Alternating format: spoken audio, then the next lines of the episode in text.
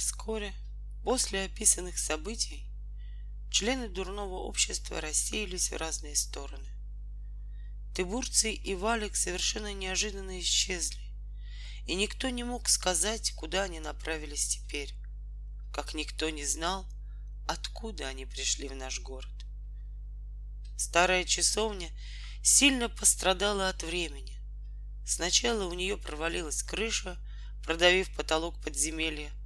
Потом вокруг часовни стали образовываться обвалы, и она стала еще мрачнее. Еще громче завывают в ней филины, а огни на могилах темными осенними ночами вспыхивают синим, зловещим светом. Только одна могила, огороженная чистоколом, каждую весну зеленела свежим дерном, пестрела цветами. Мы с Соней, а иногда даже с отцом, посещали эту могилу. Мы любили сидеть на ней в тени смутно лепечущей березы, виду тихо сверкавшего в тумане города. Тут мы с сестрой вместе читали, думали, делились своими первыми молодыми мыслями, первыми планами крылатой и честной юности. Когда же пришло время и нам оставить тихий родной город, здесь же, последний раз, мы оба, полные жизни и надежды, произнесли над маленькой могилкой свои обеты. Ясные дни миновали, и Маруся опять стала хуже. На все наши ухищрения с целью занять ее она смотрела равнодушно, своими большими, потемневшими и неподвижными глазами, и мы давно уже не слышали ее смеха. Я стал носить в подземелье свои игрушки, но и они развлекали девочку только на короткое время.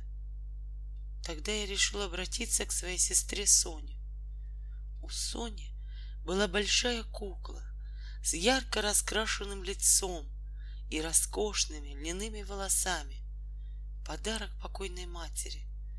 На эту куклу я возлагал большие надежды, и потому, отозвав сестру в боковую аллейку сада, попросил дать мне ее на время.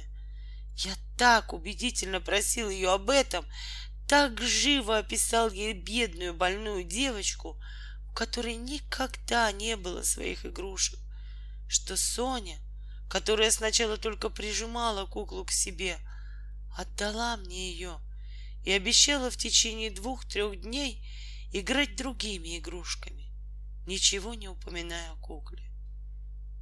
Действия этой нарядной фаянсовой барышни на нашу больную превзошли все мои ожидания. Маруся, которую увидала как цветок осенью, казалось, вдруг опять ожила. Она так крепко меня обнимала, так звонко смеялась, разговаривая со своей новой знакомой. Маленькая кукла сделала почти чудо. Маруся, давно уже не сходившая с постели, стала ходить, водя за собой свою белокурую дочку, и по временам даже бегала, по-прежнему шлепая по полу слабыми ногами. Зато мне эта кукла доставила очень много тревожных минут. Прежде всего, когда я нес ее за пазухой, направляясь с ней на гору. В дороге мне попался старый Януш, который долго провожал меня глазами и качал головой. Потом, дня через два, Старушка-няня заметила пропажу и стала соваться по углам, везде разыскивая куклу. Соня старалась унять ее, но своими наивными уверениями, что ей кукла не нужна, что кукла ушла гулять и скоро вернется, только вызвала недоумение служанок и возбуждала подозрение, что тут непростая пропажа. Отец ничего еще не знал, но к нему опять приходил Януш и был прогнан.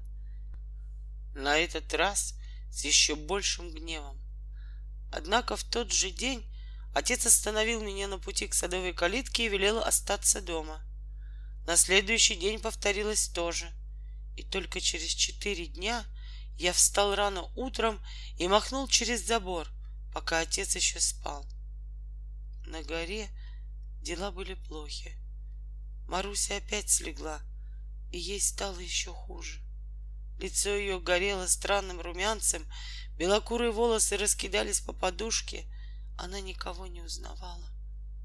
Рядом с ней лежала злополучная кукла с розовыми щеками и глупыми блестящими глазами.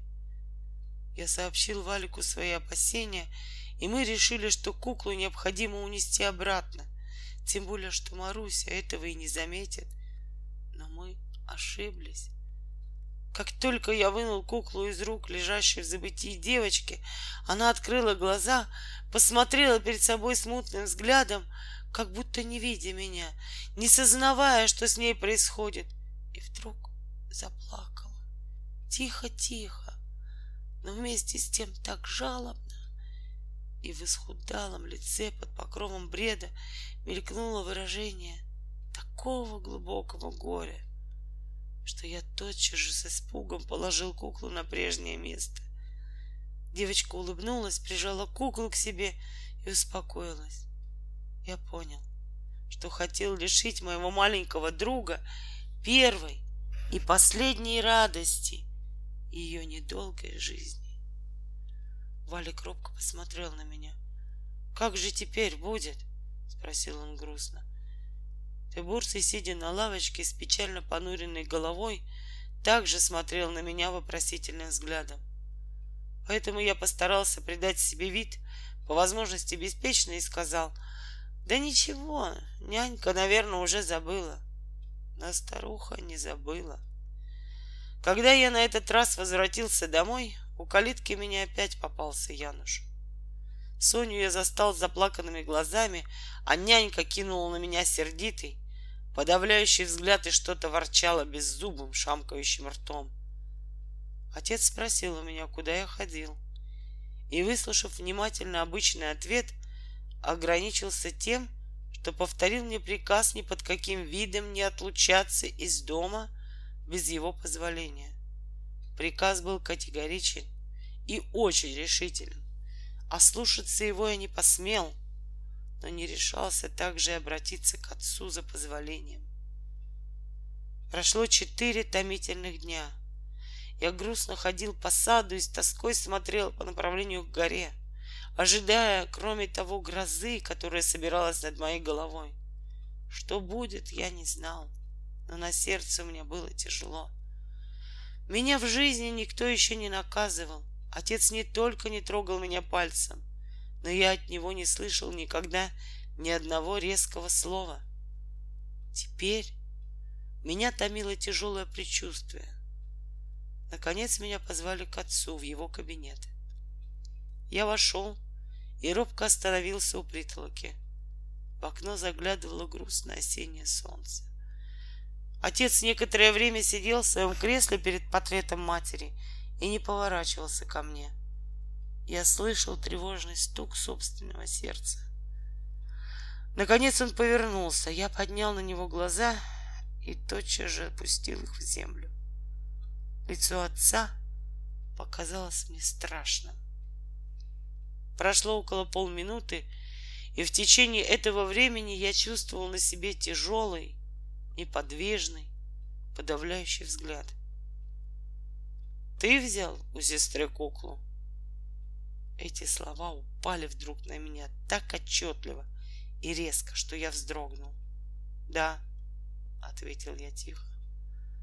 А знаешь ты, что это подарок матери, которым ты должен бы дорожить как святыней? Ты украл ее? Нет, сказал я, поднимая голову. «Как нет?» — скрикнул вдруг отец, отталкивая кресло. «Ты украл ее и снес! Кому ты снес ее? Говори!»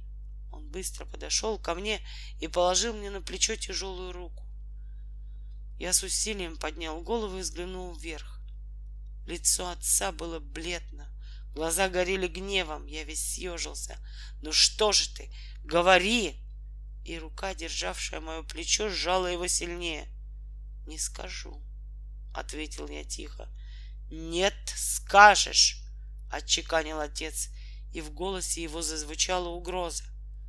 «Не скажу», — прошептал я еще тише. «Скажешь, скажешь!» Он повторил это слово сдавленным голосом. Точно оно вырвалось у него с болью и усилием. Я чувствовал, как дрожала его рука, и все ниже опускал голову. Слезы одна за другой капали из моих глаз на пол, но я все повторял едва слышно. Нет, не скажу.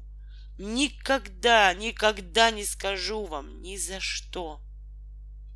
В эту минуту во мне сказался сын моего отца. Он не добился бы от меня иного ответа самыми страшными муками. В моей груди, навстречу его угрозам, подымалось едва осознанное оскорбленное чувство покинутого ребенка и какая-то жгучая любовь к тем, кто меня пригрел там, в старой часовне. Отец тяжело перевел дух я съежился еще более. Горькие слезы жгли мои щеки. Я ждал. Я знал, что он страшно вспыльчив, что в эту минуту в его груди кипит бешенство. Что он со мной сделает? Но мне теперь кажется, что я боялся не этого. Даже в эту страшную минуту я любил отца. И вместе с тем чувствовал, что вот сейчас он бешеным насилием разобьет мою любовь в трепески. Теперь я совсем перестал бояться. Кажется, я ждал и желал, чтобы катастрофа наконец разразилась. Если так, пусть, тем лучше. Да, тем лучше. Отец опять тяжело вздохнул. Справился ли он сам с овладевшим им вступлением, я до сих пор не знаю. Но в эту критическую минуту раздался вдруг за открытым окном резкий голос Тыбурция. «Эй, эй, мой бедный маленький друг!» Тыбурций пришел, промелькнуло у меня в голове. Но даже чувствуя, как дрогнула рука отца, лежавшая на моем плече, я не представлял себе, чтобы появление Тыбурция или какое бы то другое внешнее обстоятельство могло стать между мной и отцом, могло отклонить то, что я считал неизбежным. Между тем Тыбурций быстро отпер входную дверь и, остановившись на пороге, в одну секунду оглядел нас обоих своими острыми рысими глазами. «Э-э, я вижу моего молодого друга в очень затруднительном положении». Отец встретил его мрачным и удивленным взглядом. Но Тубурций выдержал этот взгляд спокойно. Теперь он был серьезен, не кривлялся, и глаза его глядели как-то особенно грустно. «Пан судья», — заговорил он мягко, — «вы человек справедливый, отпустите ребенка. Малый был в дурном обществе, но видит Бог, он не сделал дурного дела, и если его сердце лежит к моим оборванным беднягам, то клянусь, лучше велите меня повесить. Но я не допущу, чтобы мальчик пострадал из-за этого. Вот твоя кукла, малый. Он развязал узелок и вынул оттуда куклу. Рука отца, державшая мое плечо, разжалась. В лице виднелось изумление. «Что это значит?» — спросил он наконец. «Отпустите мальчика», — повторил Тыбурций, и его широкая ладонь любовно погладила мою опущенную голову. «Вы ничего не добьетесь от него угрозами. Я, между тем, охотно расскажу вам все, что вы желаете знать. Выйдем, пан судья, в другую комнату. Отец, все время смотревший на Тыбурца удивленными глазами, повиновался. Оба они вышли, а я остался, подавленный ощущениями, переполнившие мое сердце. В эту минуту я ни в чем не отдавал себе отчета. Был только маленький мальчик, в сердце которого встряхнули два разнообразных чувства — гнев и любовь. Так сильно, что это сердце замутилось. Этот мальчик был я, и мне самому себя было как будто жалко. Да еще были два голоса, смутным, хотя и оживленным говором, звучавшие за дверью. Я все еще стоял на том же месте, как дверь кабинета отворилась, и оба собеседника вошли. Я опять почувствовал на своей голове чью-то руку и вздрогнул. То была рука отца, нежно гладившая мои волосы. Тыбурций взял меня на руки и посадил в присутствии отца к себе на колени. «Приходи к нам», — сказал он. «Отец тебя отпустит попрощаться с моей девочкой». Она... она умерла. Голос Тыбурция дрогнул, он странно заморгал глазами, но тотчас же встал, поставил меня на пол, выпрямился и быстро ушел из комнаты. Я вопросительно поднял глаза на отца. Теперь передо мной стоял другой человек, но в этом именно человеке я нашел что-то родное, чего тщетно искал в нем прежде. Он смотрел на меня обычным, своим задумчивым взглядом. Но теперь в этом взгляде виднелся оттенок удивления и как будто вопрос. Казалось, буря, которая только что пронеслась над нами обоими, рассеяла тяжелый туман, нависший над душой отца. И отец только теперь стал узнавать во мне знакомые черты своего родного сына. Я доверчиво взял его руку и сказал, «Я ведь не украл. Соня сама дала мне на время». «Да», — ответил он задумчиво, «я знаю, я виноват перед тобою, мальчик, и ты постараешься когда-нибудь забыть это, не правда ли?» Я с живостью схватил его руку и стал целовать. Я знал, что теперь никогда уже он не будет смотреть на меня теми страшными глазами, какими смотрел за несколько минут перед тем. И долго сдерживаемая любовь хлынула целым потоком в мое сердце. Теперь я его уже не боялся. Ты отпустишь меня теперь на гору? Спросил я, вспомнив вдруг приглашение Тыбурция. Да-да, ступай, ступай, мальчик. Попрощайся, ласково проговорил он, все еще с тем же оттенком недоумения в голосе. Да, впрочем, постой, постой, пожалуйста, мальчик, погоди немного. Он ушел в свою спальню через минуту, выйдя оттуда, сунул мне в руку несколько бумажек. Передай это Тыбурцию. Скажи, что я покорнейше прошу его Понимаешь, покорнейше прошу взять эти деньги от тебя, ты понял? Да, еще скажи, добавил отец, как будто колеблясь. Скажи, что если он знает одного тут Федоровича, то пусть скажет, что этому Федоровичу лучше уйти из нашего города. Теперь ступай, мальчик, ступай скорее. Я догнал Тыбурца уже на горе и, запыхавшись, нескладно исполнил поручение отца. Покорнейше просит отец. И я стал совать ему в руку данные отцом деньги. Я не глядел ему в лицо. Деньги он взял и мрачно выслушал дальнейшее поручение относительно Федоровича. В подземелье, в темном углу на лавочке, лежала Маруся. Слово «смерть» не имеет еще полного значения для детского слуха. И горькие слезы только теперь, при виде этого безжизненного тела, сдавили мне горло.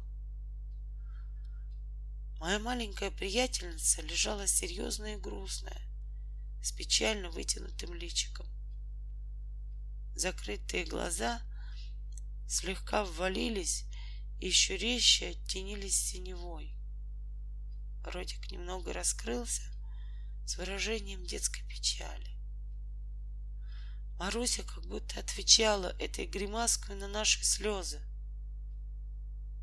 Профессор стоял у изголовья и безучастно качал головой. Кто-то стучал в углу топором, готовя гробик из старых досок, сорванных с крыши часовни. Марусю убирали осенними цветами. Валик спал в углу, вздрагивая сквозь сон всем телом, и по временам нервно схлипывал. Близилась осень. В поле шла жатва, листья на деревьях желтели. Вместе с тем наша Маруся начала прихварывать. Она ни на что не жаловалась, только все худела. Лицо ее все бледнело, глаза потемнели, стали больше, веки приподнимались с трудом. Теперь я мог приходить на гору, не стесняясь тем, что члены дурного общества бывали дома. Я совершенно свыкся с ними и стал на горе своим человеком. Темные молодые личности делали мне из вяза луки и самострелы. Высокий юнкер с красным носом вертел меня на воздухе, как щепку, приучая к гимнастике. Только профессор, как всегда, был погружен в какие-то глубокие соображения. Все эти люди помещались отдельно от Тыбурция, который занимал семейством описанное выше подземелье. Осень все больше вступала в свои права. Небо все чаще заволакивало тучами. Окрестности тонули в туманном сумраке. Потоки дождя шумно лились на землю, отдаваясь однообразным и грустным гулом в подземельях. Мне стоило много труда урываться из дома в такую погоду. Впрочем, я только старался уйти незамеченным. Когда же возвращался домой весь вымокший, то сам развешивал платье против камина и смиренно ложился в постель, философски отмалчиваясь под целым градом упреков, которые лились из уст нянек и служанок. Каждый раз, придя к своим друзьям, я замечал, что Маруся все больше хереет. Теперь она совсем уже не выходила на воздух, и серый камень, темное, молчаливое чудовище подземелья продолжал без перерыва свою ужасную работу, высасывая жизнь из маленького тельца. Девочка теперь большую часть времени проводила в постели. И мы с Валиком истощали все усилия, чтобы развлечь ее и позабавить, чтобы вызвать тихие переливы ее слабого смеха. Теперь, когда я окончательно сжился с дурным обществом, грустная улыбка Маруси стала мне почти так же дорога, как улыбка сестры. Но тут Никто не ставил мне вечно на вид мою испорченность. Тут не было ворчливой няньки. Тут я был нужен. Я чувствовал, что каждый раз мое появление вызывает румянец оживления на щеках девочки. Валик обнимал меня как брата, и даже ты, Бурций, по временам смотрел на нас троих каким-то странным глазом, в которых что-то мерцало, точно слеза. На время небо опять прояснилось. С него набежали последние тучи, и над просыхающей землей последний раз перед наступлением зимы засияли солнечные дни. Мы каждый день выносили Марусю наверх, и здесь она как будто оживала. Девочка смотрела вокруг широко раскрытыми глазами, на щеках ее загорался румянец. Казалось, что ветер обдававший ее своими свежими взмахами, возвращал ей частицы жизни, похищенные серыми камнями подземелья. Но это продолжалось недолго. Между тем, над моей головой тоже стали собираться тучи. Однажды, когда я по обыкновению утром проходил по аллеям сада, я увидел в одной из них отца, а рядом старого Януша из замка.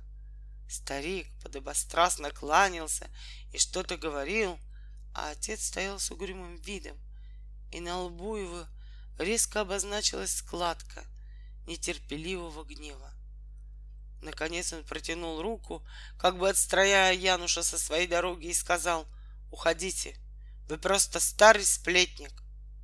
Старик как-то заморгал и, держа шапку в руках, опять забежал вперед и загородил отцу дороги. Глаза отца сверкнули гневом. Януш говорил тихо, и слов его мне не было слышно, зато отрывочные фразы отца доносились ясно, падая точно удары хлыста. Не верю ни одному слову. Что вам надо от этих людей? Где доказательства? Словесных доносов я не слушаю, а письменные вы обязаны доказать. Молчать! Это уже мое дело. Не желаю и слушать. Наконец он так решительно отстранил Януша, что тот не посмел более надоедать ему. Отец повернул боковую аллею, а я побежал к калитке. Я сильно недолюбливал старого филина из замка, и теперь сердце мое дрогнуло предчувствием. Я понял, что подслушанный мною разговор относился к моим друзьям и, быть может, также ко мне. Ты бурцей, которому я рассказал об этом, скорчил ужасную гримасу. Уф, малый, какая это неприятная новость! О, проклятая старая гиена!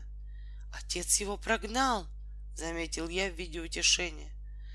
Твой отец, малый, самый лучший из всех судей на свете. У него есть сердце, он знает много. Быть может, он уже знает все, что может сказать ему Януш, но он молчит. Он не считает нужным травить старого беззубого зверя в его последней берлоге. Но, малый, как бы тебе объяснить это? Твой отец служит господину, которого имя — закон. У него есть глаза и сердце только до тех пор, пока закон спит себе на полках. Когда же этот господин сойдет оттуда и скажет твоему отцу, а ну-ка, судья, не взяться ли нам за Тыбурция Драба, или как там его зовут? С этого момента судья тотчас запирает свое сердце на ключ. И тогда у судьи такие твердые лапы, что скорее мир повернется в другую сторону, чем пан Тыбурций вывернется из его рук. Понимаешь ты, малый? Вся беда моя в том, что у меня с законом вышло когда-то давно уже некоторое столкновение. То есть, понимаешь, неожиданная ссора. Ах, малый, очень это была крупная ссора. С этими словами Тыбурций встал, взял на руки Марусю и, отойдя с нее в дальний угол, стал целовать ее, прижимаясь своей безобразной головой к ее маленькой груди. А я остался на месте и долго стоял в одном положении под впечатлением странных речей странного человека. Несмотря на причудливые непонятные обороты, я отлично схватил сущность того, что говорил об отце Тыбурцей. И фигура отца в моем представлении еще выросла, облеклась ореолом грозной, но симпатичной силы и даже какого-то величия. Но вместе с тем усиливалось и другое, горькое чувство — вот он какой, думалось мне. Но все же он меня не любит. Здравствуй. А я уж думал, что ты больше не придешь. Так встретил меня Валик, когда я на следующий день опять явился на гору. Я понял, почему он сказал это. Нет, я... Я всегда буду ходить к вам, ответил я решительно, чтобы раз и навсегда покончить с этим вопросом. Валик заметно повеселел, и оба мы почувствовали себя свободнее. «Ну что, где же ваши?» — спросил я. «Все еще не вернулись?» «Нет еще, черт их знает, где они пропадают». И мы весело принялись за сооружение хитроумной ловушки на воробьев, для которой я принес с собой ниток. Нитку мы дали в руки Марусю, и когда неосторожный воробей, привлеченный зерном, беспечно заскакивал за подню, Маруся дергала нитку, и крышка захлопывала птичку, которую мы затем отпускали. Между тем, около полудня небо насупилось, надвинулась темная туча, и под веселые раскаты грома зашумел ливень. Сначала мне очень не хотелось спускаться в подземелье, но потом, подумав, что ведь Валик и Маруся живут там постоянно, я победил неприятное ощущение и пошел туда вместе с ними. В подземелье было темно и тихо, но сверху слышно было, как перекатывался гулкий грохот грозы. Точно кто ездил там в громадной телеге по мостовой. Через несколько минут я освоился в подземелье, и мы весело прислушивались, как земля принимала широкие потоки ливня. Гул, всплески и частые раскаты настраивали наши нервы, вызывали оживление, требовавшее исхода. «Давайте играть в жмурки», — предложил я. Мне завязали глаза. Маруся звенела слабыми переливами своего жалкого смеха и шлепала по каменному полу непроворными ножонками — а я делал вид, что не могу поймать ее, как вдруг наткнулся на чью-то мокрую фигуру и в ту же минуту почувствовал, что кто-то схватил меня за ногу. Сильная рука приподняла меня с полу, и я повис в воздухе вниз головой. Повязка с глаз моих спала. Ты бурцей, мокрый и сердитый, страшнее еще от того, что я глядел на него снизу, держал меня за ногу и дико вращал зрачками. «Это что еще, а?» — строго спрашивал он, глядя на Валика. «Вы тут, я вижу, весело проводите время. Завели приятную компанию». «Пустите меня!» — сказал я, удивляясь, что и в таком необычном положении я все-таки могу говорить. Но рука пана Тыбурция только еще сильнее сжала мою ногу.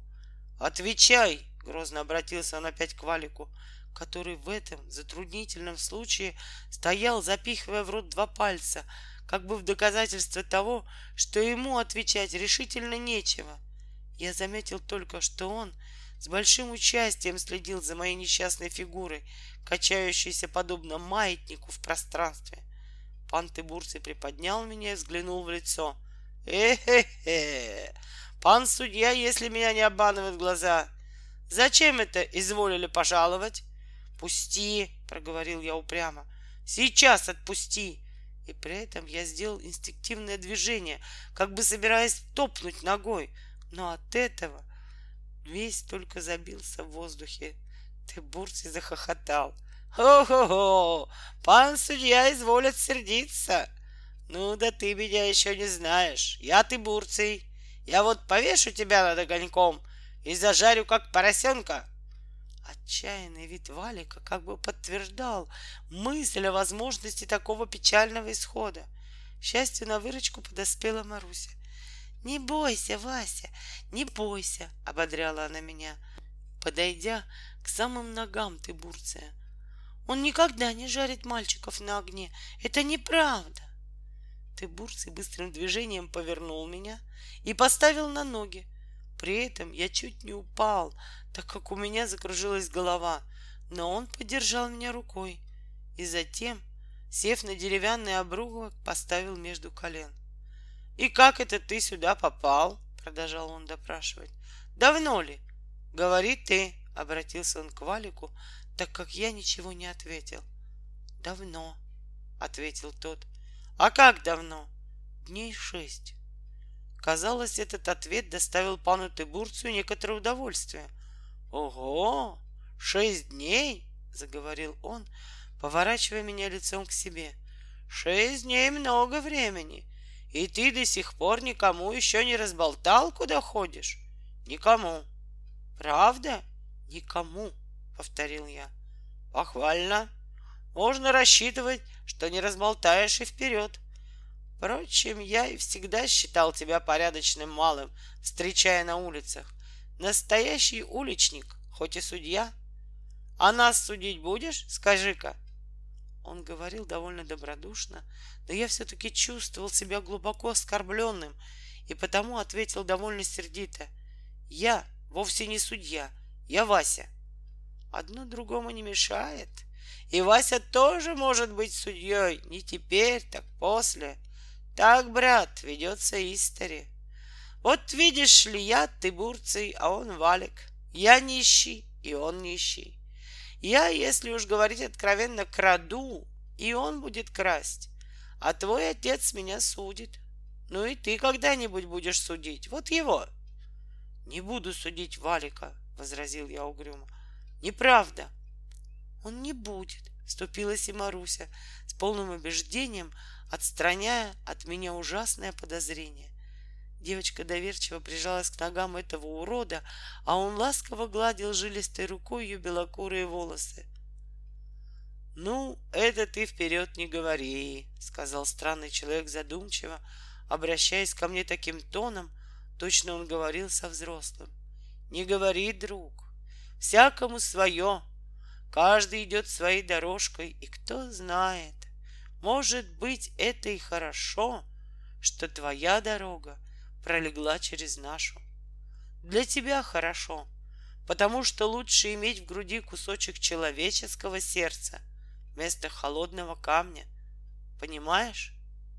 Я не понимал ничего, но все же впился глазами в лицо странного человека. Глаза пана Тыбурция пристально смотрели в мои.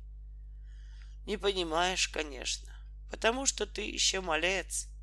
Поэтому скажу тебе кратко. Если когда-нибудь придется тебе судить вот его, то вспомни, что еще когда вы оба были дураками и играли вместе, что уже тогда ты шел по дороге в штанах и с хорошим запасом провизии, а он бежал по своим оборванцам и с пустым брюхом. Впрочем, заговорил он, резко изменив тон, запомни хорошенько вот что. Если ты проболтаешься своему судье или хоть птице, которая пролетит мимо тебя в поле, о том, что ты здесь видел, то не будь я ты бурцый драп, если я тебя не повешу вот в этом камине за ноги и не сделаю из тебя копченого окорога. Это ты, надеюсь, понял? Я не скажу никому. Я... Можно мне опять прийти? Приходи, разрешаю под условием. Впрочем, я уже сказал тебе насчет окорока. Помни? Он отпустил меня и сам растянулся с усталым видом на длинной лавке, стоявшей около стенки. «Возьми вон там!» — указал он Валику на большую корзину, которую, войдя, оставил у порога. «Ты разведи огонь! Мы будем сегодня варить обед!» Теперь это был уже не тот человек, что за минуту пугал меня, вращая зрачками, и не шут, потешавший публику из-за подачек. Он распоряжался как хозяин и глава семейства, вернувшийся с работы и отдающий приказания домочадцам. Он казался сильно уставшим. Платье его было мокро от дождя, во всей фигуре виднелось утомление. Мы с Валиком живо принялись за работу. Валик зажег лучину, и мы отправились с ним в темный коридор, примыкавший к подземелью. Там в углу были свалены куски полуистлевшего дерева, обломки крестов, старые доски. Из этого запаса мы взяли несколько кусков и, поставив их в камин, развели огонек. Затем Валик уже один умелыми руками принялся за стряпню. Через полчаса в камине закипало уже в горшке какое-то варево, а в ожидании, пока оно поспеет, Валик поставил на трехногий столик сковороду, на которой дымились куски жареного мяса. Тыбурций поднялся. «Готово?» — сказал он. «Ну и отлично. Садись, малый, с нами. Ты заработал свой обед». «Господин учитель!» — крикнул он затем, обращаясь к профессору. Брось иголку, садись к столу. Сейчас, сказал тихим голосом профессор, удивив меня этим сознательным ответом. Старик воткнул иголку в лохмотье и равнодушно с тусклым взглядом уселся на один из деревянных обрубков, заменявших подземелье стулья. Марусю Тыбурций держал на руках. Она и Валик ели с жадностью, которая ясно показывала, что мясное блюдо было для них невиданной роскошью. Маруся облизывала даже свои засаленные пальцы. Тыбурцы ел с расстановкой, и повинуясь, по-видимому, неодолимой потребности говорить, то и дело обращался к профессору со своей беседой. Бедный ученый проявлял при этом удивительное внимание и, наклонив голову, выслушивал все с таким разумным видом, как будто он понимал каждое слово. Иногда даже он выражал свое согласие кивками головы и тихим мычанием. «Вот как немного нужно человеку», — говорил ты, Бурций. «Не правда ли? Вот мы и сыты. И теперь нам остается только поблагодарить Бога и Клеванского ксенза». «Ага, ага», — поддакивал профессор. Вот ты поддакиваешь, а сам не понимаешь, при чем тут клеванский ксенз. Я ведь тебя знаю. А между тем, не будь клеванского ксенза, у нас не было бы Жаркова и еще кое-чего. «Это вам дал клеванский ксенз?» — спросил я, вспомнив вдруг круглое добродушное лицо клеванского ксенза, бывавшего отца. «У этого малого любознательный ум», — продолжал Тыбурций, по-прежнему обращаясь к профессору. «Действительно, его священство дал все это нам, хотя мы у него не просили. И даже, быть может, не только его левая рука не знала, что дает правая, но и обе руки не имели об этом ни малейшего понятия. Из этой странной, запутанной речи я понял только, что способ приобретения был не совсем обыкновенный, и не удержался, чтобы еще раз не вставить вопроса. Вы это взяли сами? Малый не лишен проницательности, продолжал Тыбурций по-прежнему. Жаль только, что он не видел Ксенза. У него брюхо, как настоящая сороковая бочка. И стало быть, объедение ему очень вредно. Между тем мы все здесь находящиеся страдаем скорее излишней худобой, а потому некоторое количество провизии не можем считать для себя лишним. Так ли я говорю? Ага, ага, задумчиво промычал опять профессор. Ну вот, на этот раз мы выразили свое мнение очень удачно. А то уж я начинал думать, что у этого малого ум бойчее, чем у некоторых ученых. Впрочем, повернулся он вдруг ко мне, ты все-таки еще глуп и многого не понимаешь. А вот она понимает. Скажи, моя Маруся, хорошо ли я сделал, что принес тебе жаркое? Хорошо, ответила девочка, слегка сверкнув бирюзовыми глазами. Маня была голодна.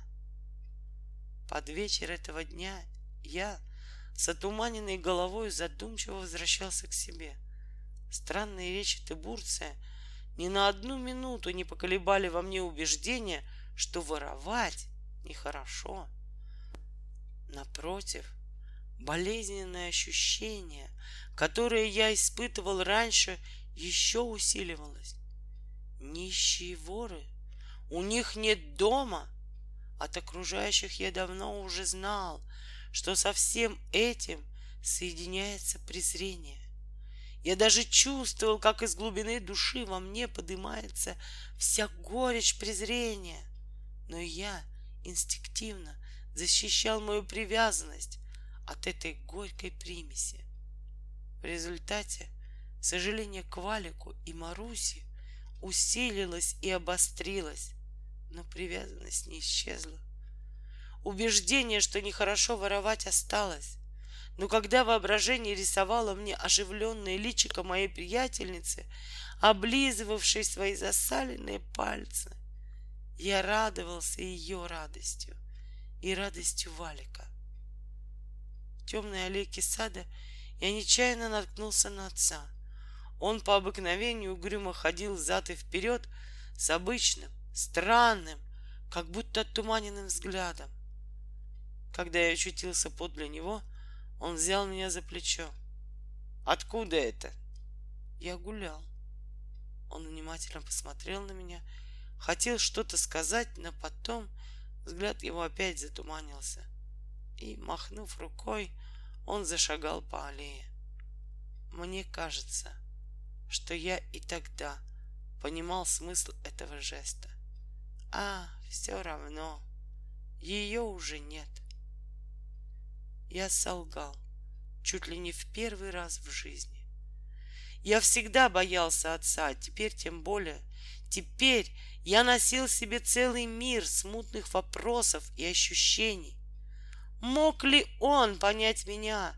Мог ли я в чем-либо признаться ему, не изменяя своим друзьям? Я дрожал при мысли, что он узнает когда-либо о моем знакомстве с дурным обществом.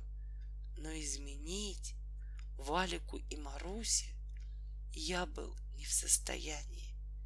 Если бы я изменил им, нарушив данное слово, то не мог бы при встрече поднять на них глаз от стыда. Прошло еще несколько дней. Члены дурного общества перестали являться в город, и я напрасно шатался, скучая по улицам, ожидая их появления, чтобы бежать на гору.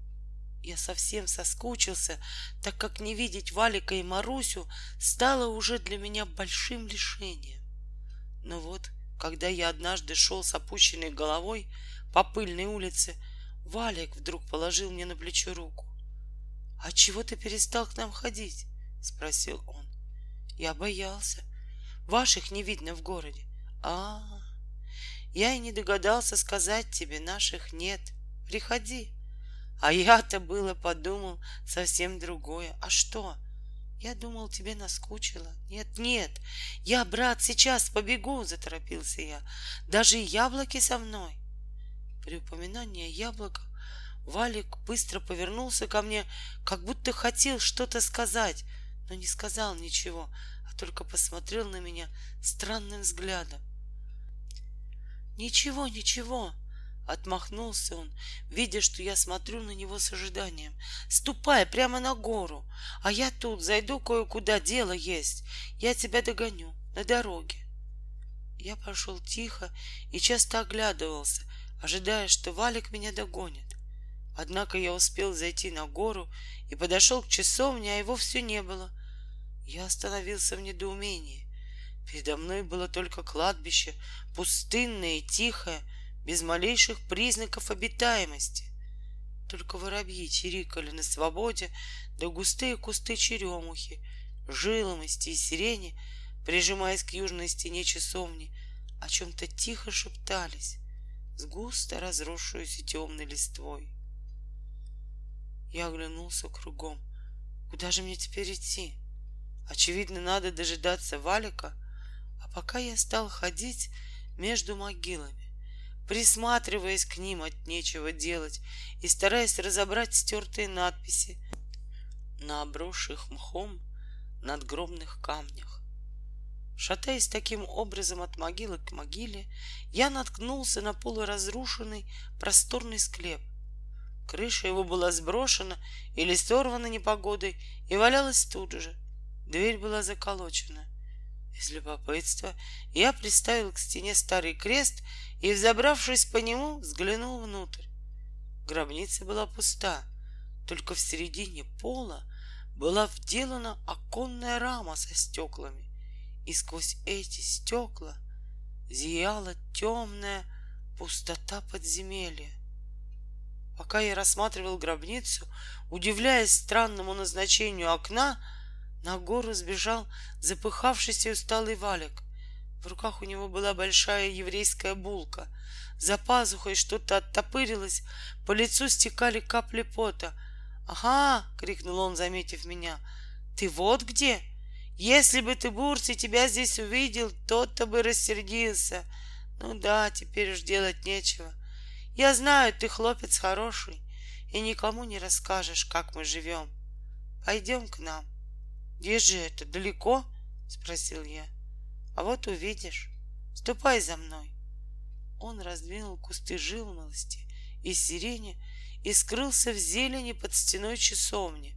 Я последовал туда, за ним, и очутился на небольшой, плотно утоптанной площадке, которая совершенно скрывалась в зелени. Между стволами черемухи я увидел в земле довольно большое отверстие земляными ступенями, ведущими вниз. Валик спустился туда, приглашая меня с собой, и через несколько секунд мы оба очутились в темноте под землей. Взяв мою руку, Валик повел меня по какому-то узкому сырому коридору. И круто повернув вправо, мы вдруг вошли в просторное подземелье. Я остановился у входа, пораженный невиданным зрелищем. Две струи света резко лились сверху, выделяясь полосами на темном фоне подземелья. Свет этот проходил в два окна, одно из которых я видел в полу склепа, другое подальше. Очевидно, было пристроено таким же образом. Лучи солнца проникали сюда не прямо, а прежде отражались от стен старых гробниц.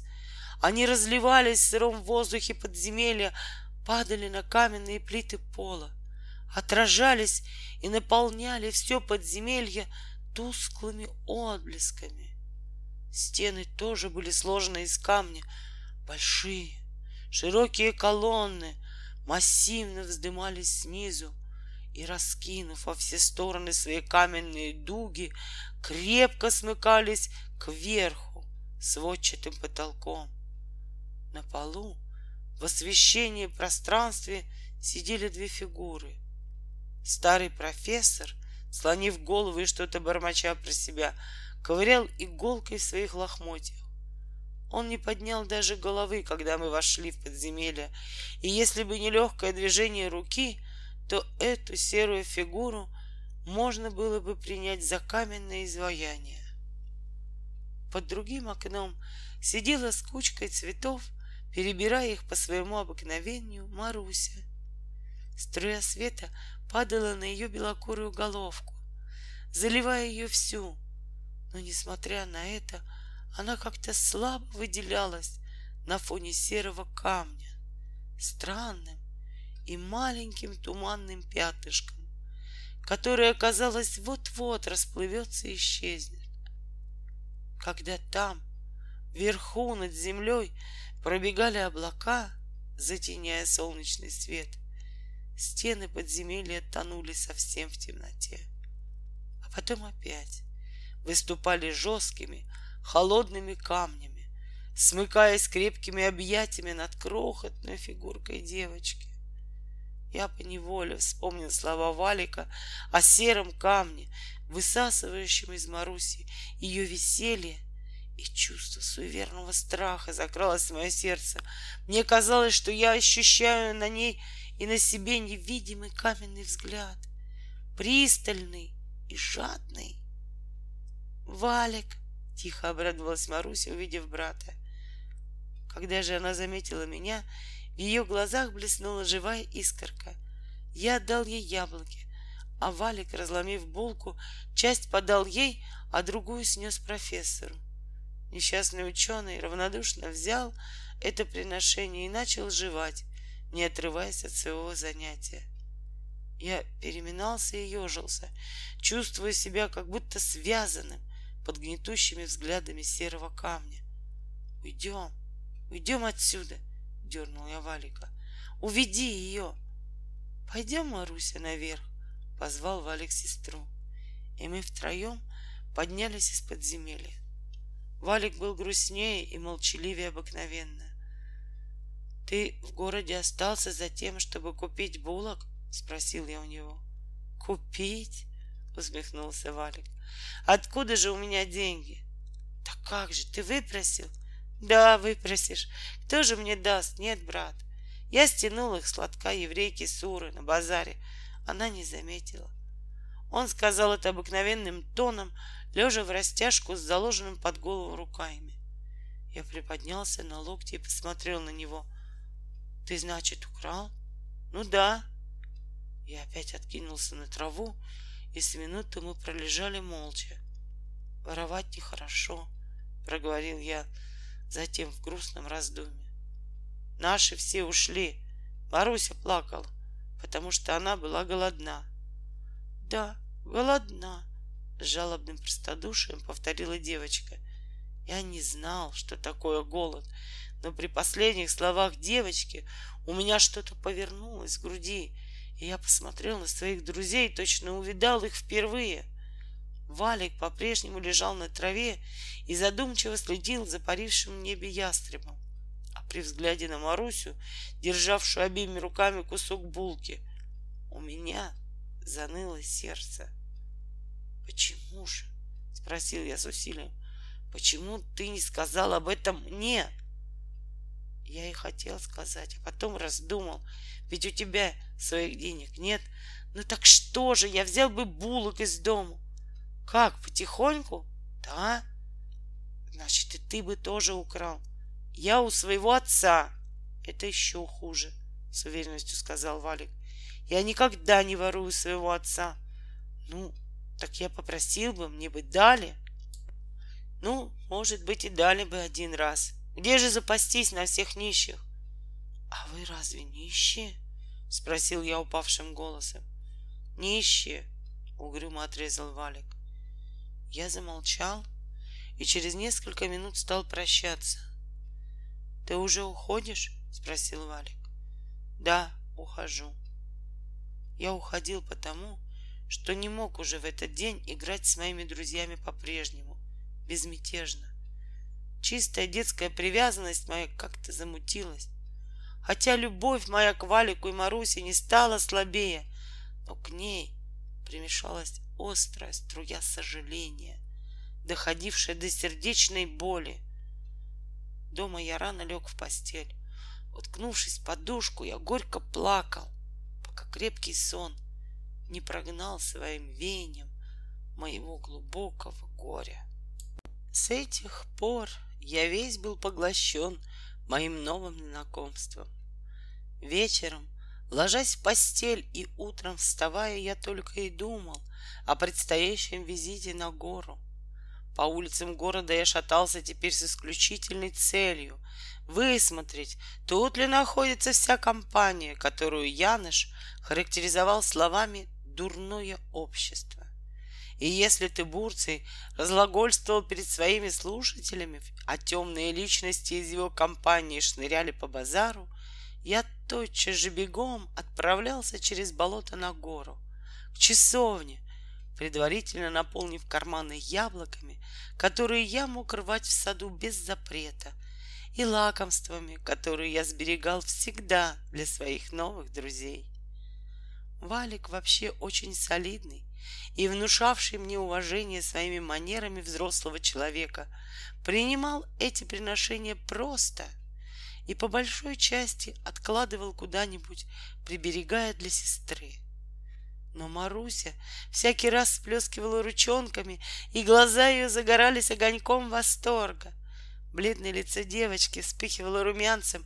Она смеялась, и этот смех нашей маленькой приятельницы отдавался в наших сердцах, вознаграждая за конфеты, которые мы жертвовали в ее пользу.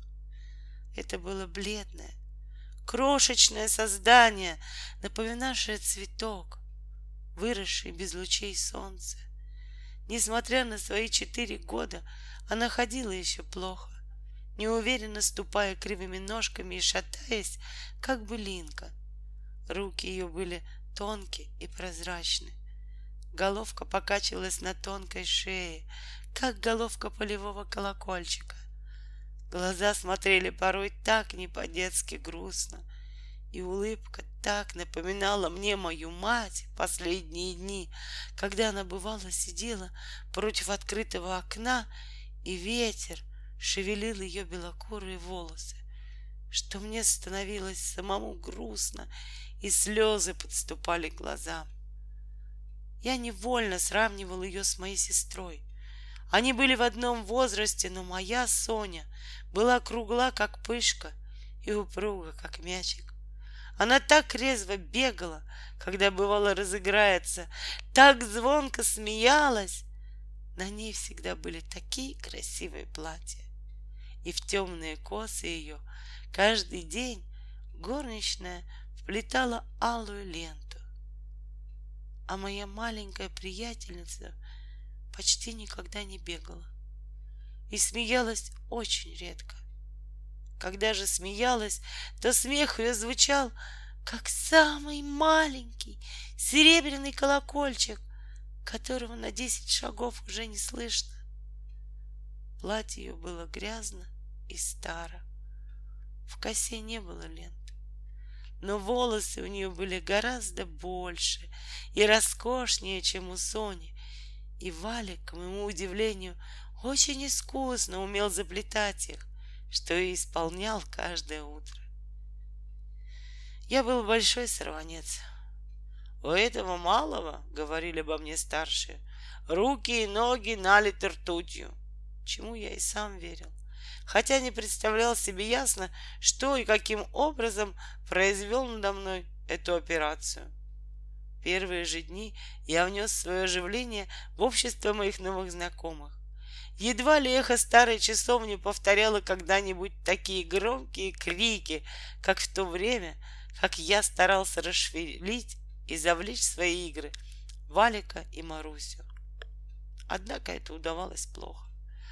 Валик серьезно смотрел на меня и на девочку, и раз, когда я заставил ее бегать со мной в запуске, он сказал, «Нет, она сейчас заплачет».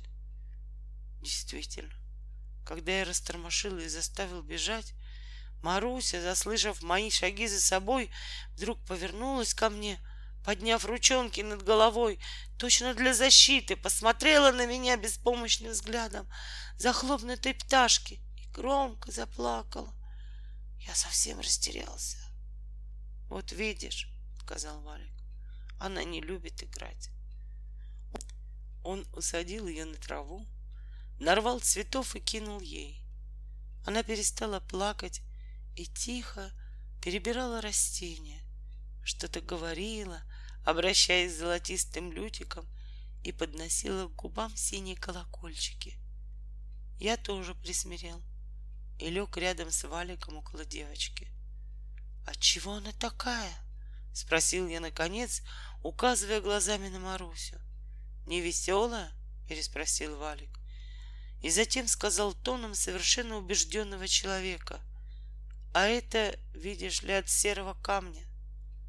«Да», — повторила девочка, точно слабое эхо. «Это от серого камня». От какого такого серого камня? Переспросил я, не понимая. Серый камень высосал из нее жизнь, пояснил опять Валик, по-прежнему смотря на небо. Так говорит Тыбурций. Тыбурций хорошо знает. Да, опять повторила тихим эхом девочка. Тыбурций знает все. И я ничего не понимал в этих загадочных словах которые Валик повторял за Тыбурцием. Однако убеждение Валика, что Тыбурций все знает, произвело и на меня свое действие. Я приподнялся на локте и взглянул на Марусю. Она сидела в том же положении, в каком усадил ее Валик, и все так же перебирала цветы. Движения ее тонких рук были медленны. Глаза выделялись глубокую синевой на бледном лице — длинные ресницы были опущены.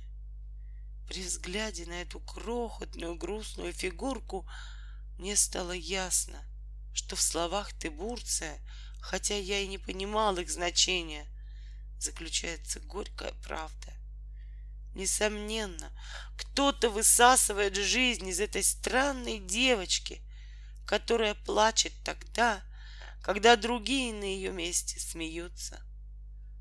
Как же может сделать это серый камень? Это было для меня загадкой, страшнее всех призраков старого замка. Как не ужасны были турки, томившиеся под землей, но все они отзывались старой сказкой.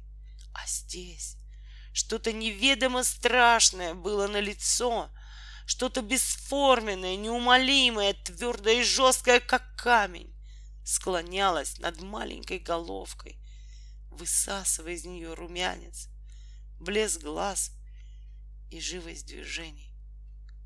Должно быть, это бывает по ночам, думал я, и чувство щемящего до боли сожаления сжимало мне сердце. Под влиянием этого чувства я тоже умерил свою резвость.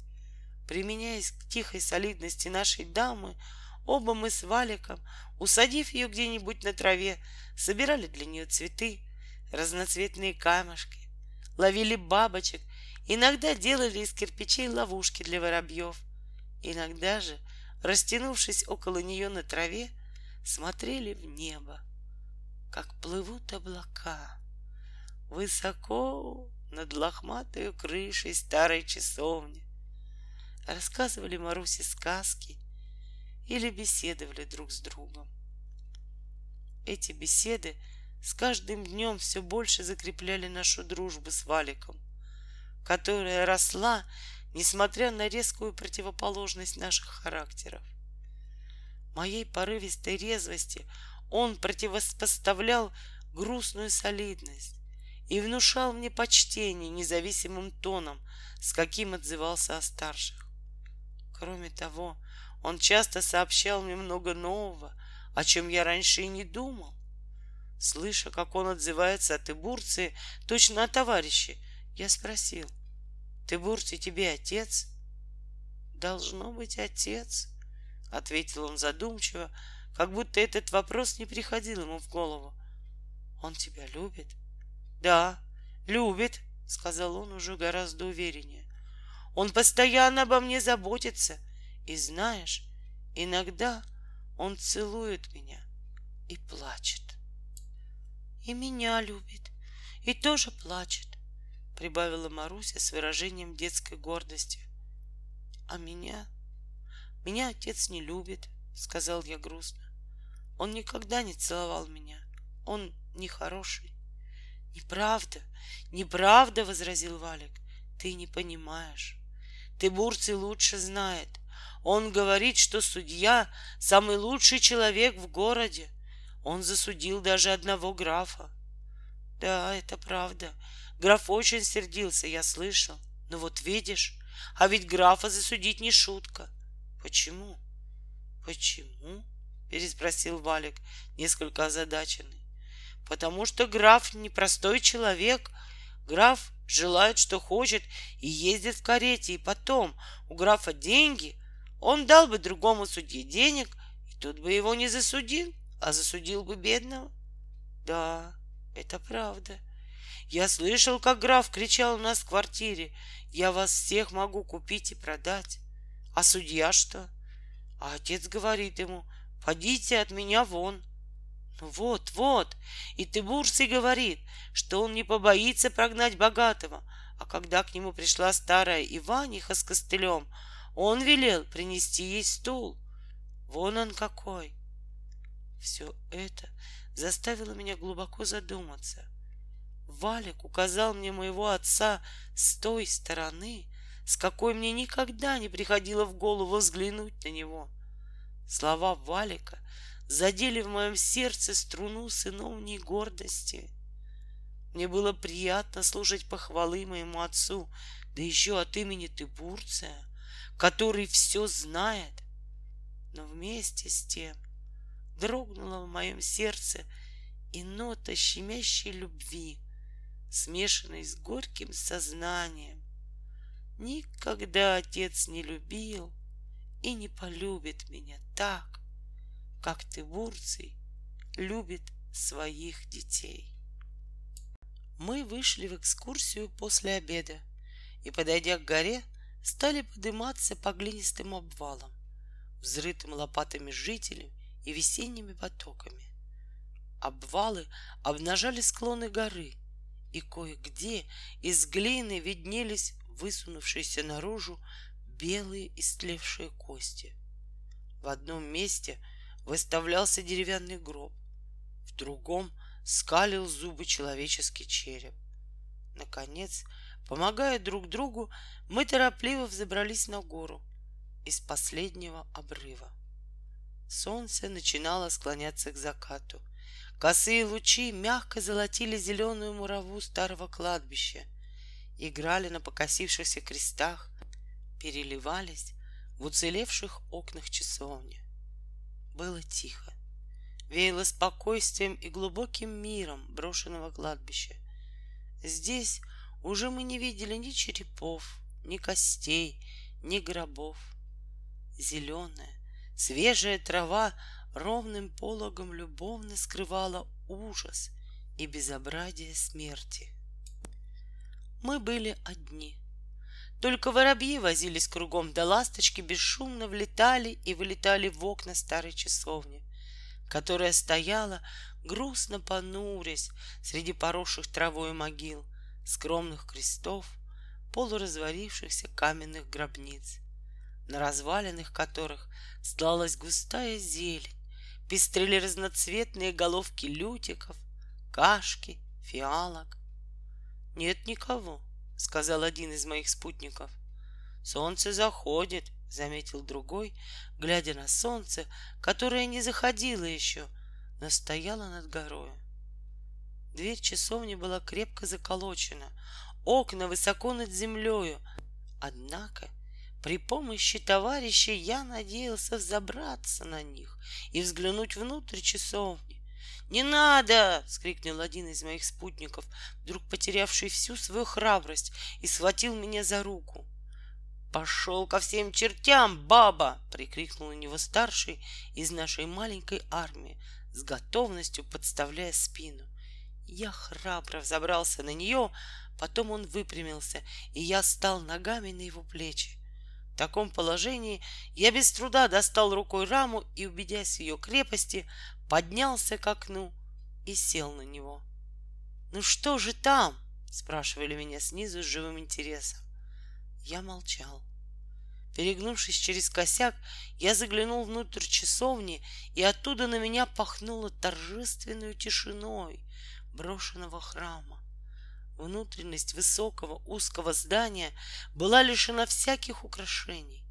Лучи вечернего солнца, свободно врываясь в открытые окна, разрисовали ярким золотом старые ободранные стены. Я увидел внутреннюю сторону запертой двери, провалившиеся хоры, старые и слевшие колонны, как бы покачнувшиеся под непосильной тяжестью.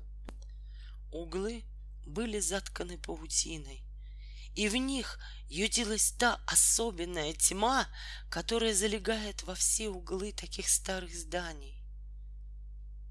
От окна до пола казалось гораздо дальше, чем до травы снаружи.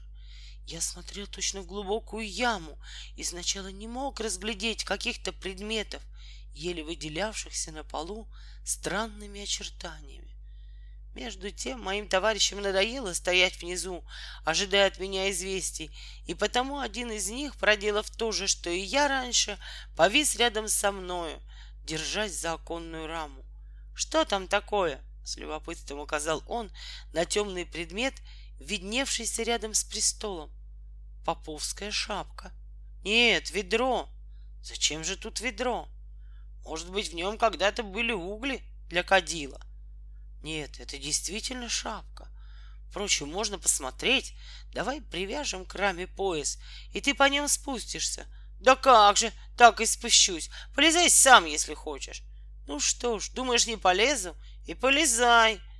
Действуя по первому побуждению, я крепко связал два ремня, задел их за раму и, отдав один конец товарищу, сам повис на другом. Когда моя нога коснулась пола, я вздрогнул но взгляд но участливо склонившийся ко мне ружицу моего приятеля восстановил мою бодрость. Стук каблука зазвенел под потолком, отдался в пустоте часовни в ее темных углах. Несколько воробьев спорхнули с насиженных мест на хорах и вылетели в большую прореху в крыше. Со стены, на окнах которой мы сидели, глянуло на меня вдруг строгое лицо с бородой в терновом венце — это склонялось из-под самого потолка гигантское распятие. Мне было жутко. Глаза моего друга сверкали захватывающим дух любопытством и участием. «Ты пойдешь?» — спросил он тихо. «Пойду», — ответил я, также собираясь с духом. Но в эту минуту случилось нечто совершенно неожиданное. Сначала послышался стук, и шум, обвалившийся на хорах штукатурки. Что-то завозилось сверху, тряхнуло в воздухе тучью пыли, и большая, Серая масса, взмахнув крыльями, поднялась в прорехе в крыше. Часовня на мгновение как будто потемнела. Огромная, старая сова, обеспокоенная нашей возней, вылетела из темного угла, мелькнула на фоне голубого неба в пролете и шарахнулась вон. Я почувствовал прилив судорожного страха. «Подымай!» — крикнул я товарищу, схватившись за ремень. «Не бойся, не бойся!» — успокаивал он, приготавливаясь поднять меня на свет дня и солнца. Но вдруг лицо его исказилось от страха. Он скрикнул и мгновенно исчез, спрыгнув с окна. Я инстинктивно оглянулся и увидел странное явление — поразившее меня, впрочем, больше удивлением, чем ужасом. Темный предмет нашего спора, шапка или ведро, оказавшийся в конце концов горшком, мелькнул в воздухе и на глазах моих скрылся под престолом. Я успел только разглядеть очертания небольшой, как будто детской руки. Трудно передать мои ощущения в эту минуту. Чувство, которое я испытывал, нельзя даже назвать страхом. Я был на том свете. Откуда-то, точно из другого мира, в течение нескольких секунд доносился до меня быстрой дробью тревожный топот трех пар детских ног. Но вскоре затих и он. Я был один, точно в гробу, ввиду каких-то странных и необъяснимых явлений. Времени для меня не существовало, поэтому я не мог сказать, скоро ли я услышал под престолом сдержанный шепот. Почему же он не лезет себе назад? Видишь, испугался. Первый голос показался мне совсем детским.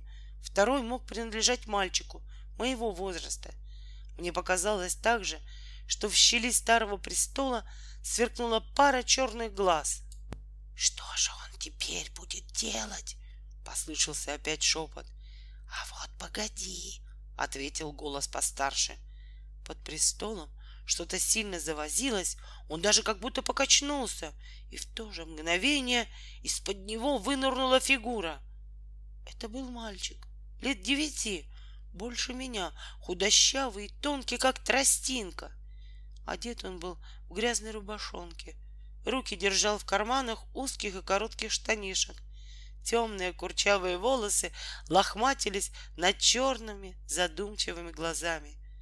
Хотя незнакомец, явившийся на сцену столь неожиданным и странным образом, подходил ко мне с тем беспечно задорным видом, с каким всегда на нашем базаре подходили друг к другу мальчишки, готовые вступить в драку. Но все же Увидев его, я сильно ободрился. Я ободрился еще более, когда из-под того же престола, или вернее из люка в полу который он покрывал, сзади мальчика показалось еще грязное личико, обрамленное белокурыми волосами и сверкавшее на меня детски любопытными голубыми глазами. Я несколько отодвинулся от стены и тоже положил руки в карманы — это было признаком, что я не боюсь противника и даже отчасти намекаю на мое к нему презрение. Мы стали друг против друга и обменялись взглядами. Оглядев меня с головы до ног, мальчишка спросил, «Ты зачем здесь?» «Так», — ответил я, — «тебе какое дело?» Мой противник повел плечом, как будто намереваясь вынуть руку из кармана и ударить меня — я не моргнул и глаза. «Я вот тебе покажу!» — погрозил он. Я выпятился грудью вперед. «Ну, ударь! Попробуй!» Мгновение было критическое. От него зависел характер дальнейших отношений. Я ждал, но мой противник, окинув меня тем же испытующим взглядом, не шевелился. «Я, брат, и сам тоже», — сказал я, но уже более миролюбиво. Между тем девочка, упершись маленькими ручонками в пол часовни, старалась тоже выкарабкаться из люка. Она падала, вновь приподымалась и, наконец, направилась нетвердыми шагами к мальчишке. Подойдя вплоть, она крепко ухватилась за него и, прижавшись к нему, поглядела на меня удивленными и отчасти испуганными глазами. Это решило исход дела. Стало совершенно ясно, что в таком положении мальчишка не мог драться. А я, конечно, был слишком великодушен, чтобы воспользоваться его неудобным положением. «Как твое имя?» — спросил мальчик, гладя рукой белокурую головку девочки. «Вася, а ты кто?» «Я Валек. Я тебя знаю, ты живешь в саду над прудом. У вас большие яблоки». «Да, это правда. Яблоки у нас хорошие. Не хочешь ли?» Вынув из кармана два яблока, назначавшиеся для расплаты с моей постыдно бежавшей армией, я подал одно из них Валику, другое протянул девочке. Но она скрыла свое лицо, прижавшись к Валику. «Боится», — сказал тот, и сам передал яблоко девочке. «Зачем ты влез сюда? Разве я когда-нибудь лазил в ваш сад?» — спросил он затем. «Что ж, приходи. Я буду рад», — ответил я радушно. Ответ этот озадачил Валика. Он призадумался. «Я тебе не компания», — сказал он грустно. «Отчего же?» — спросил я, искренне огорченный грустным тоном, каким были сказаны эти слова. «Твой отец, пан судья». «Ну так что же?» — изумился я чистосердечно. «Ведь ты будешь играть со мной, а не с отцом». Валик покачал головой. «Ты Бурти не пустит», — сказал он, и как будто это имя напомнило ему что-то, он вдруг спохватился. «Послушай, ты, кажется, славный хлопец, но все-таки тебе лучше уйти. Если Тибурций тебя застанет, будет плохо». Я согласился, что мне действительно пора уходить. Последние лучи солнца уходили уже сквозь окна часовни, а до города было не близко. Как же мне отсюда выйти? Я тебе укажу дорогу. Мы выйдем вместе. А она? Кнул я пальцем нашу маленькую даму. Маруся? Она тоже пойдет с нами. Как, в окно? Валик задумался. Нет, вот что. Я тебе помогу взобраться на окно, а мы выйдем другим ходом. С помощью нового моего приятеля я поднялся к окну.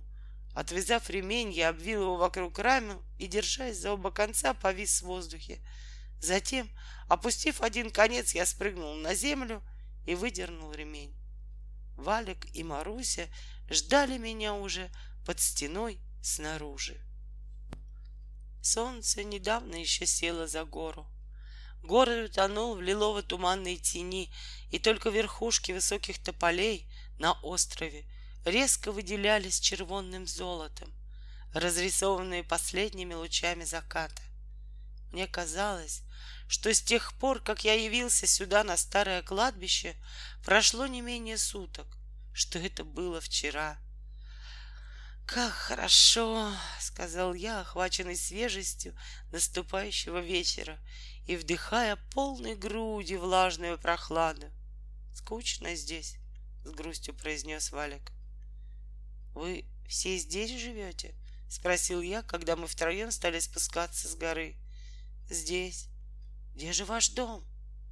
Я не мог себе представить, чтобы дети могли жить без дома. Валик усмехнулся с обычным грустным видом и ничего не ответил. Мы миновали крутые обвалы, так как Валик знал более удобную дорогу.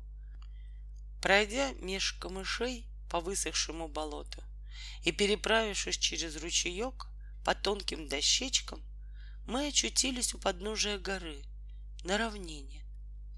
Тут надо было расстаться.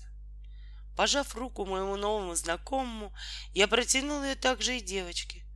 Она ласково подала мне свою крохотную ручонку и, глядя снизу вверх голубыми глазами, спросила, «Ты придешь к нам опять?» «Приду», — ответил я. — Непременно. — Что ж, — сказал в раздумье Валик, — приходи, пожалуй, только в такое время, когда наши будут в городе. — Кто это ваши? — Да наши все.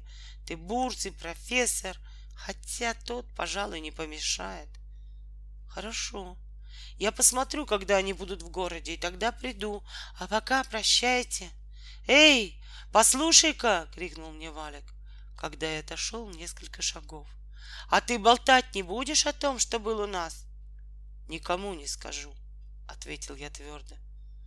Ну вот это хорошо. А этим твоим дуракам, когда станут приставать, скажи, что видел черта. Ладно, скажу. Ну, прощай, прощай. Густые сумерки залегли над княжьим веном, когда я приблизился к забору своего сада. Над замком зарисовался тонкий серп луны, загорелись звезды.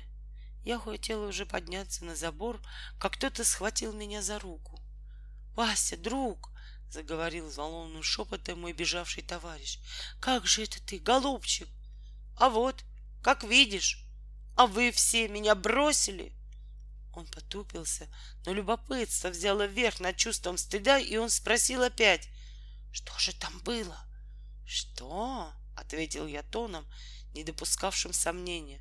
«Разумеется, черти, а вы трусы!» И, отмахнувшись от скомфуженного товарища, я полез на забор. Через четверть часа я спал уже глубоким сном, и во сне мне виделись действительно черти, весело выскакивавшиеся из черного люка. Валик гонял их ивовым прутиком, а Маруся, весело сверкая глазками, смеялась и хлопала в ладоши. Плохо, молодой человек, плохо, говорил мне нередко старый Януш из замка, встречая меня на улицах города среди слушателей пана Тыбурция. И старик качал при этом своей седой бородой. Плохо, молодой человек, вы в дурном обществе. Жаль, очень жаль сына почтенных родителей. Действительно, с тех пор, как умерла моя мать, а суровое лицо отца стало еще угрюмее, меня очень редко видели дома. В поздние летние вечера я прокрадывался по саду, как молодой волчонок, избегая встречи с отцом, отворял посредством особых приспособлений свое окно, полузакрытое густой зеленью сирени, и тихо ложился в постель.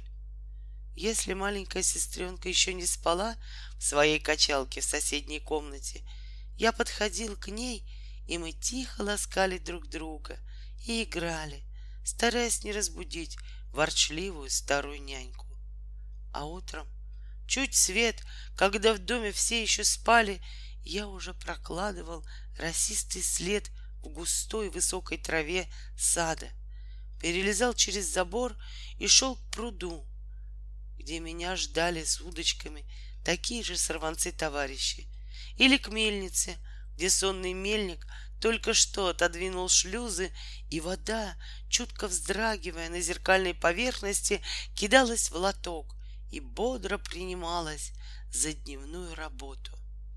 Большие мельничные колеса, разбуженные шумливыми толчками воды, тоже вздрагивали, как-то нехотя подавались, точно ленясь проснуться — но через несколько секунд уже кружились, брызгая пеной и купаясь в холодных струях. За ними медленно и солидно трогались толстые валы. Внутри мельницы начинали грохотать шестерни, шуршали жернова, и белая мучная пыль тучами поднималась из щелей старого-престарого мельничного здания. Тогда я шел далее. Мне нравилось встречать пробуждение природы.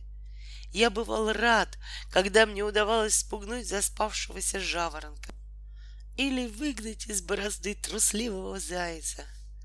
Капли росы падали с верхушек трясунки с головок луговых цветов, когда я пробирался полями к загородной роще. Деревья встречали меня шепотом ленивой дремоты я успевал совершить дальний обход, и все же в городе то и дело встречались мне заспанные фигуры, отворявшие ставни домов. Но вот солнце поднялось уже над горой, из-за прудов послышался крикливый звонок, созывающий гимназистов. И голод зовет меня домой к утреннему чаю. Вообще, Все меня звали бродягой, негодным мальчишкой, и так часто укоряли в разных дурных наклонностях, что я, наконец, и сам проникся этими убеждениями. Отец тоже поверил этому и делал иногда попытки заняться моим воспитанием, но попытки эти всегда кончались неудачей. При виде строгого и угрюмого лица, на котором лежала суровая печать неизлечимого горя, я робел и замыкался в себе. Я стоял перед ним, переминаясь, теребя свои штанишки, озирался по сторонам. Временами что-то как будто поднималось у меня в груди. Мне хотелось, чтобы он обнял меня, посадил к себе на колени и приласкал. Тогда я прильнул бы к его груди, и, быть может, мы вместе заплакали бы. Ребенок и суровый мужчина о нашей общей утрате. Но он смотрел на меня отуманенными глазами, как будто поверх моей головы, и я весь сжимался — под этим непонятным для меня взглядом. Ты помнишь матушку? Помнил ли я ее? О да, я помнил ее. Я помнил, как бывало, просыпаясь ночью, я искал в темноте ее нежные руки и крепко прижимался к ним, покрывая их поцелуями. Я помнил ее, когда она сидела больная перед открытым окном и грустно оглядывала чудную весеннюю картину, прощаясь с нею в последний год своей жизни. О да, я помнил ее, когда она вся покрытая цветами, молодая и прекрасная, лежала с печатью смерти на бледном лице. Я, как зверек, забился в угол и смотрел на нее горящими глазами — перед которыми впервые открылся весь ужас загадки о жизни и смерти. И теперь часто в глухую полночь я просыпался полной любви, которая теснилась в груди, переполняя детское сердце, просыпался с улыбкой счастья. И опять, как прежде, мне казалось, что она со мною, что я сейчас встречу ее любящую, милую ласку. Да, я помнил ее, но на вопрос высокого, угрюмого человека, в котором я желал, но не мог почувствовать родную душу, я съеживался еще более и тихо выдергивал из его руки свою ручонку и он отворачивался от меня с досадой и болью. Он чувствовал, что не имеет на меня ни малейшего влияния, что между нами стоит какая-то стена. Он слишком любил ее, когда она была жива, не замечая меня из-за своего счастья. Теперь меня закрывало от него тяжелое горе. И мало-помалу пропасть, нас разделявшая, становилась все шире и глубже. Он все более убеждался, что я дурной, испорченный мальчишка с черствым эгоистическим сердцем и сознание, что он должен, но не может заняться мною, должен любить меня, но не находит этой любви в своем сердце, еще увеличивало его нерасположение. Я это чувствовал. Порой, спрятавшись в кустах, я наблюдал за ним, я видел, как он шагал по аллеям, все ускоряя походку, и глухо стонал от нестерпимой душевной муки. Тогда мое сердце загоралось жалостью и сочувствием. Один раз, когда, сжав голову руками, он присел на скамейку и зарыдал, я не вытерпел и выбежал из кустов на дорожку, повинуясь неопределенному побуждению, толкавшему меня к этому человеку. Но, услышав мои шаги, он сурово взглянул на меня и осадил холодным вопросом. Что нужно? Мне ничего не было нужно. Я быстро отвернулся, стыдясь своего порыва, боясь, чтобы отец не прочел его в моем смущенном лице — Убежав в чащу сада, я упал лицом в траву и горько заплакал от досады и боли. С шести лет я испытывал уже ужас одиночества. Сестре Соне было четыре года. Я любил ее страстно, и она оплатила мне такой же любовью. Но установившийся взгляд на меня, как на отпетого маленького разбойника, воздвиг и между нами высокую стену. Всякий раз, когда я начинал играть с нею, по-своему шумно и резво, старая нянька, вечно сонная, вечно дравшая, закрытыми глазами, куриные перья для подушек, немедленно просыпалась, быстро схватывала мою Соню и уносила к себе, кидая на меня сердитые взгляды. В таких случаях она всегда напоминала мне всклокоченную наседку. Себя я сравнивал с хищным коршуном — а Соню с маленьким цыпленком. Мне становилось очень горько и досадно. Не мудрено поэтому, что скоро я прекратил всякие попытки занимать Соню моими преступными играми. А еще через некоторое время мне стало тесно. В доме и в садике, где я не встречал ни в ком привета и ласки, я начал бродяжить. Все мое существо трепетало тогда какими-то странными предчувствиями жизни. Мне все казалось, что где-то там, в этом большом и неведомом свете, за старую оградой сада я найду что-то. Казалось, что я что-то должен сделать и могу что-то сделать, но я только не знал, что именно. Я стал инстинктивно бегать и от няньки с ее перьями, и от знакомого ленивого шепота яблони в нашем маленьком садике — и от глупого стука ножей, э, рубивших на кухне котлеты. С тех пор, впрочем, нелестным моим эпитетом прибавились названия уличного мальчишки и бродяги. Но я не обращал на это внимания. Я претерпелся к упрекам и выносил их, как выносил внезапно налетавший дождь или солнечный зной. Я хмуро выслушивал замечания и поступал по-своему. Шатаясь по улицам, я всматривался детскими любопытными глазами в незатейливую жизнь городка с его лачугами, вслушивался в гул проволок на шоссе, старался уловить, какие вести несутся по ним из далеких больших городов или в шелест колосьев, или в шепот ветра на высоких гайдамацких могилах. Не раз мои глаза широко раскрывались, не раз останавливался я с болезненным испугом перед картинами жизни. Образ за образом, впечатление за впечатлением ложились на душу яркими пятнами. Я узнал, я увидал много такого, чего не видели дети значительно старше меня. Когда все углы города стали мне известны до последних грязных закоулков, тогда я стал заглядываться на видневшуюся вдали на горе часовню. Сначала, как пугливый зверек, я подходил к ней с разных сторон, все не решаясь забраться на гору, пользовавшуюся дурной славой. Но по мере того, как я знакомился с местностью, передо мной выступали только тихие могилы и разрушенные кресты. Нигде не было видно признаков какого-либо жилья и человеческого присутствия. Все было как-то смиренно, тихо, заброшено, пусто. Только самая часовня глядела, насупившись пустыми окнами, точно думала какую-то грустную думу.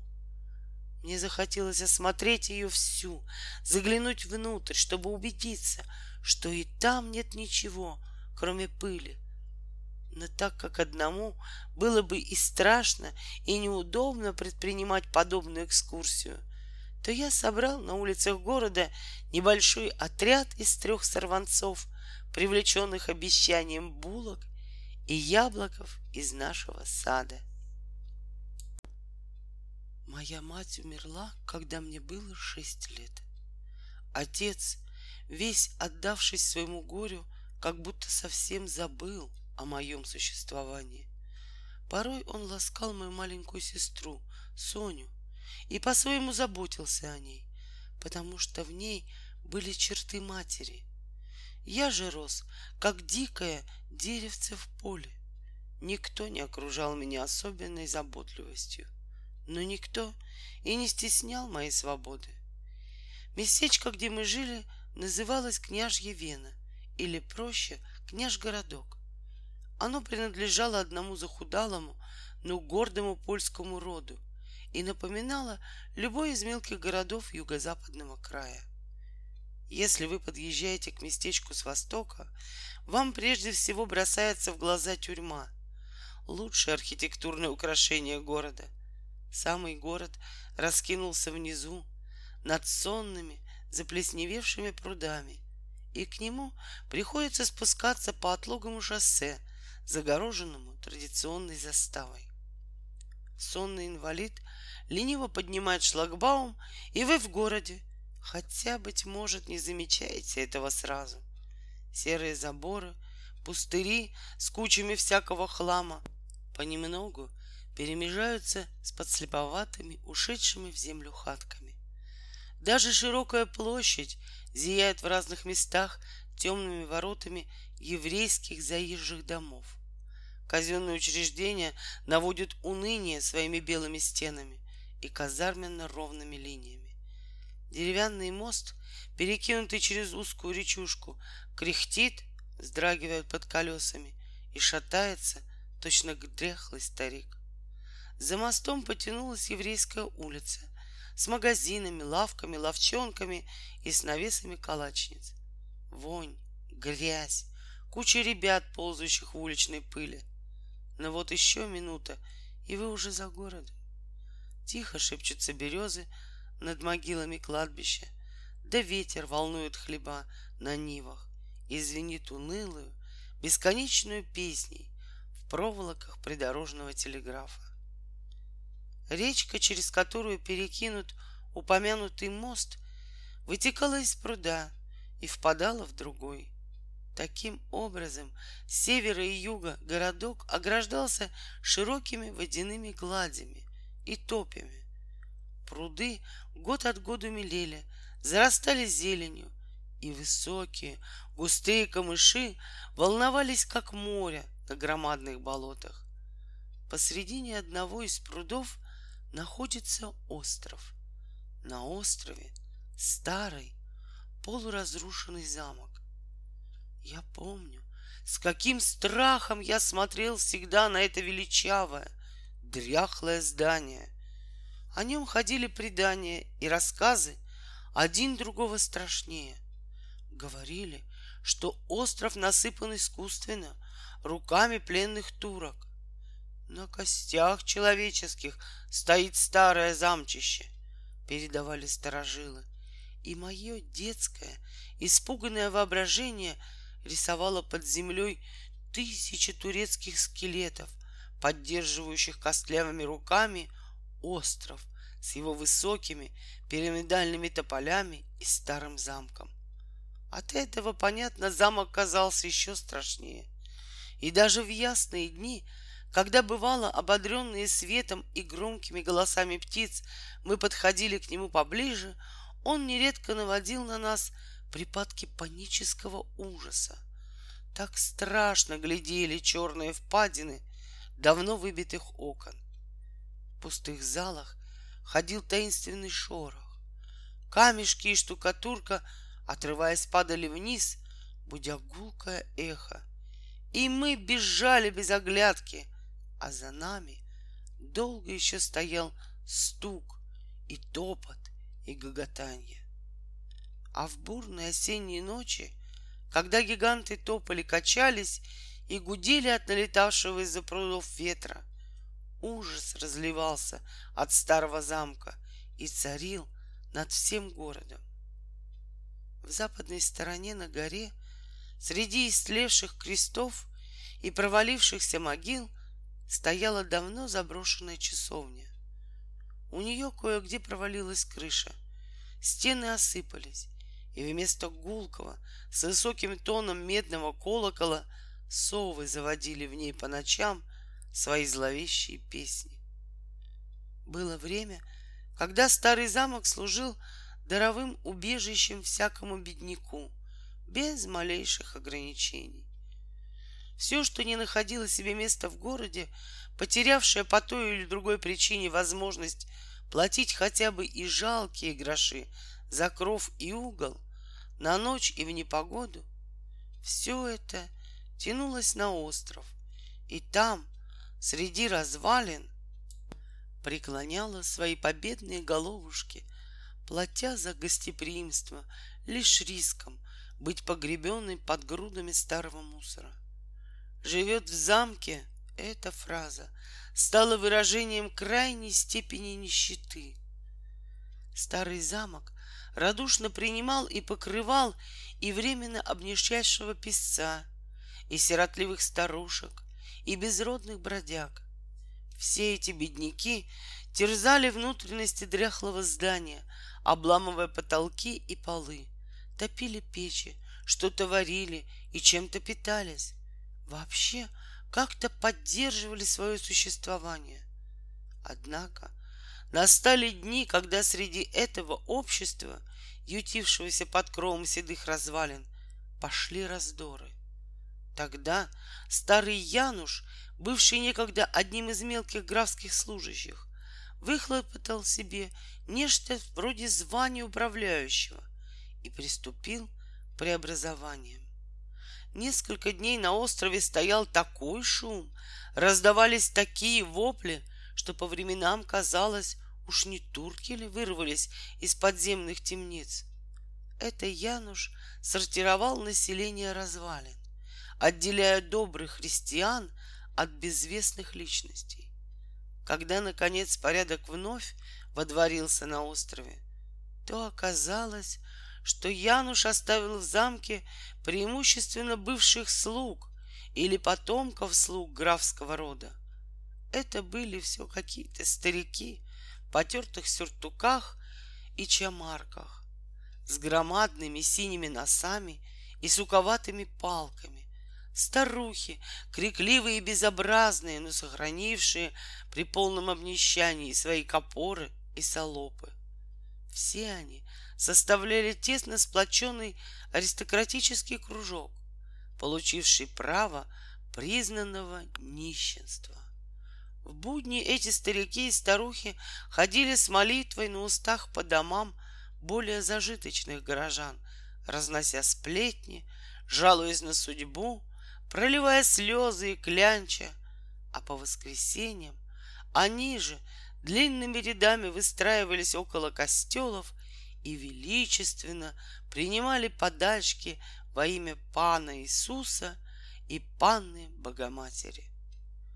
Привлеченные шумом и криком, которые во время этой революции неслись с острова, я и несколько моих товарищей пробрались туда и, спрятавшись за толстыми стволами тополей, наблюдали, как Януш во главе целой армии красноносых старцев и безобразных старух гнал из замка последних, подлежавших изгнанию жильцов.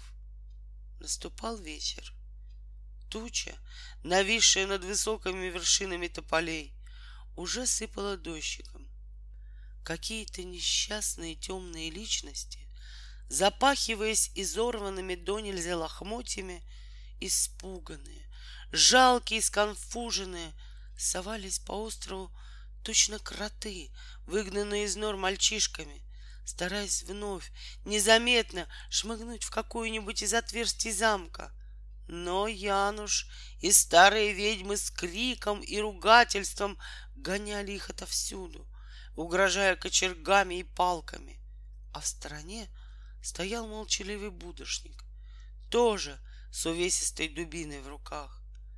И несчастные темные личности, поневоле, понурясь, скрывались за мостом, навсегда оставляя остров, и одна за другой тонули в слякотном сумраке быстро спускавшегося вечера. С этого памятного вечера и Януш, и старый замок, от которого прежде веяло на меня каким-то смутным величием, потеряли в моих глазах всю свою привлекательность.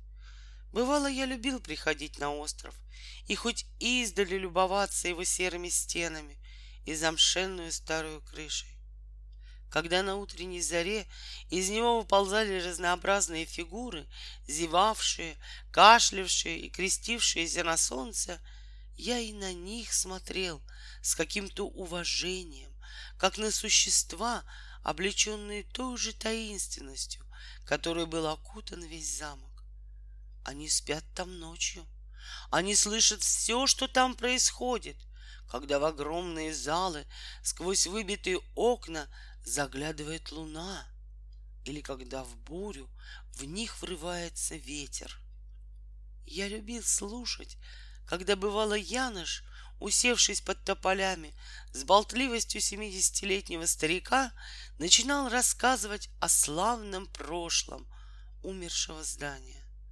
Но с того вечера и замок, и Януш явились передо мной в новом свете. Встретив меня на другой день вблизи острова, Януш стал зазывать меня к себе, уверяя с довольным видом, что теперь сын таких почтенных родителей смело может посетить замок, так как найдет в нем полное, вполне порядочное общество. Он даже привел меня за руку к своему замку. Тут я со слезами вырвал у него свою руку и пустился бежать. Замок стал мне противен. Окна в верхнем этаже были заколочены, а низ находился во владении копоров и солопов. Старухи выползали оттуда в таком непривлекательном виде, льстили мне так приторно, ругались между собой так громко. Но главное, я не мог забыть холодной жестокости, с которой торжествующие жильцы замка гнали своих несчастных сожителей. А при воспоминании о темных личностях, оставшихся без крова, у меня сжималось сердце. Несколько ночей после описанного переворота на острове город провел очень беспокойно. Лаяли собаки, скрипели двери домов, и обыватели то и дело, выходя на улицу, стучали палками по заборам, давая кому-то знать, что они на стороже.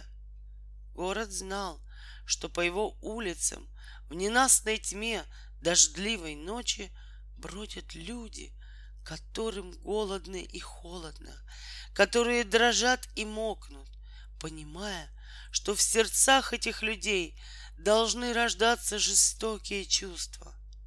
Город насторожился и навстречу этим чувствам посылал свои угрозы.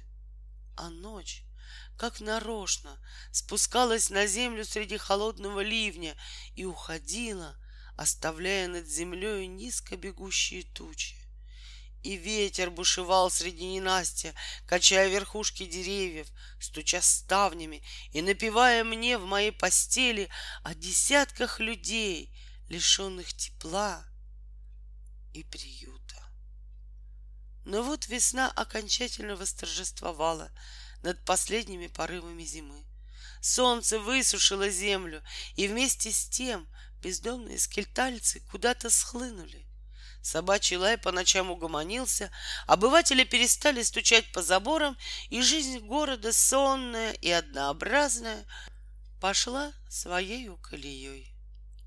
Только несчастные изгнанники не нашли и теперь в городе своей колеи. Правда, они не слонялись по улицам ночью. Говорили, что они нашли себе приют где-то на горе около часовни. Но как они ухитрились пристроиться там, Никто не мог сказать в точности. Все видели только, что с той стороны, с горы оврагов, окружавших часовню, спускались в город по утрам самые невероятные и подозрительные фигуры, которые в сумерке исчезали в том же направлении. Своим появлением они возмущали тихое и дремливое течение городской жизни, выделяясь на сереньком фоне мрачными пятнами. Обыватели косились на них с враждебной тревогой. Эти фигуры нисколько не походили на аристократических нищих из замка. Город их не признавал. Да и их отношения к городу имели чисто боевой характер. Они предпочитали ругать обывателя, чем льстить ему, брать самим, чем выпрашивать. При том, как это встречается нередко среди этой оборванной и темной толпы несчастливцев, встречались лица, которые по уму и талантам могли бы сделать честь избраннейшему обществу замка, но не ужились в нем и предпочли демократическое общество часовни. Кроме этих, выделявшихся из ряда людей, около часовни ютилась еще темная масса жалких оборванцев, появление которых на базаре производило всегда большую тревогу среди торговок, спешивших прикрыть свое добро руками, подобно тому, как на сетке прикрывают цыплят, когда в небе покажется коршун.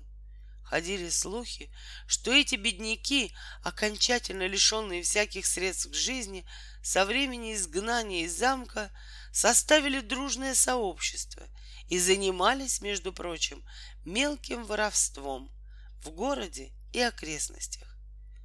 Организатором и руководителем этого сообщества несчастливцев был пан Тыбурций Драб, самая замечательная личность из всех не ужившихся в старом замке. Происхождение Драба было покрыто мраком самой таинственной неизвестности.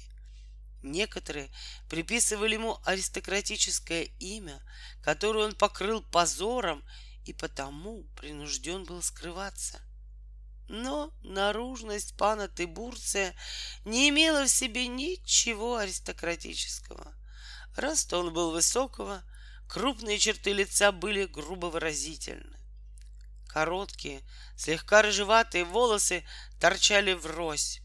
Низкий лоб, несколько выдававшаяся вперед нижняя челюсть и сильная подвижность лица напоминали что-то обезьянье.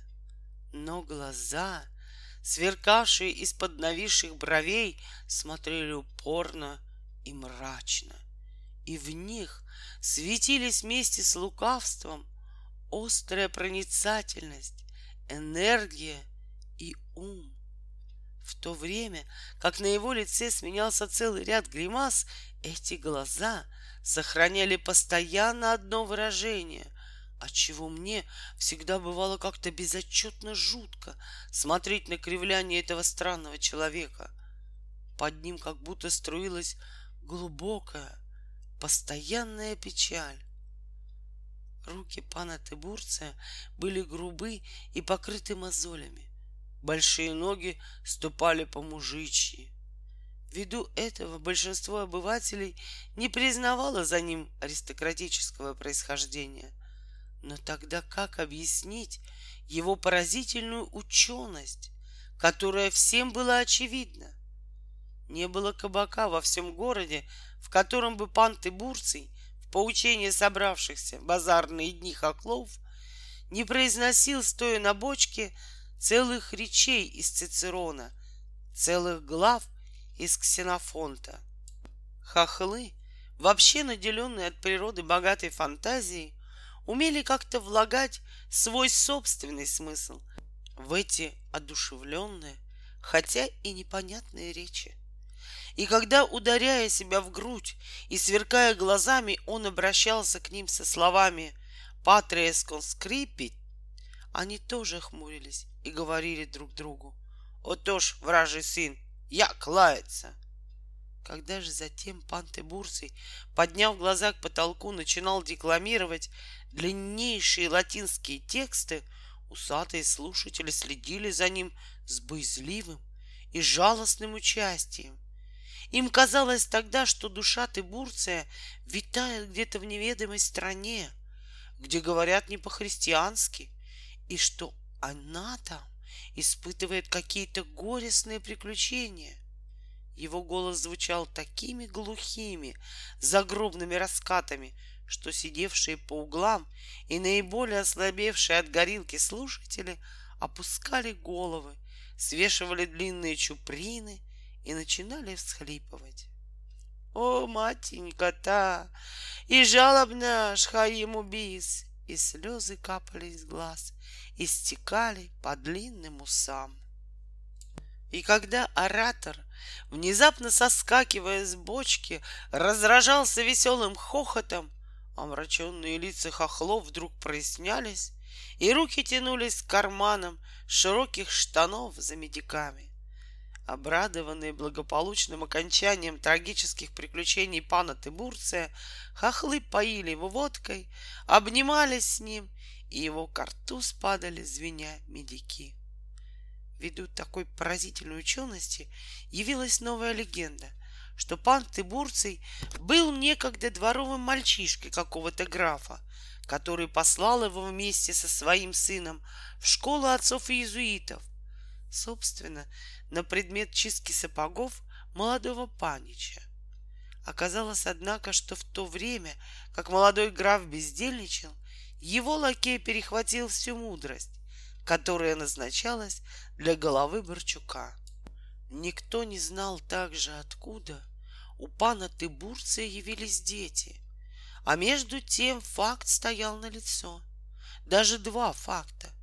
Мальчик лет семи но рослый и развитой не по летам, и маленькая трехлетняя девочка. Мальчика пан Тыбурций привел с собой с первых дней, как явился сам. Что же касается девочки, то он отлучался на несколько месяцев, прежде чем она появилась у него на руках. Мальчик по имени Валик, высокий, тонкий, черноволосый, угрюмо шатался иногда по городу, без особенного дела, заложив руки в карманы и кидая по сторонам взгляды, смущавшие сердца калачниц. Девочку видели только один или два раза на руках пана Тыбурция, а затем она куда-то исчезла, и где находилась, никому не было известно. Поговаривали о каких-то подземельях на горе около часовни. И так как в тех краях подобные подземелья нередки, то все верили этим слухам. Тем более, что ведь жили же где-нибудь все эти люди. А они обыкновенно под вечер исчезали именно в направлении к часовне. Туда своей сонную походкой ковылял полубезумный старик нищий, которого прозвали профессор. Шагал решительно и быстро пан Тыбурций. Туда уходили под вечер, утопая в сумерках, и другие темные личности. И не было храброго человека, который бы решился следовать за ними по глинистым обрывам. Гора, изрытая могилами, пользовалась дурной славой. На старом кладбище в сырые осенние ночи загорались синие огни, а в часовне сычи кричали так пронзительно и звонко, что от криков проклятой птицы даже у бесстрашного кузнеца сжималось сердце.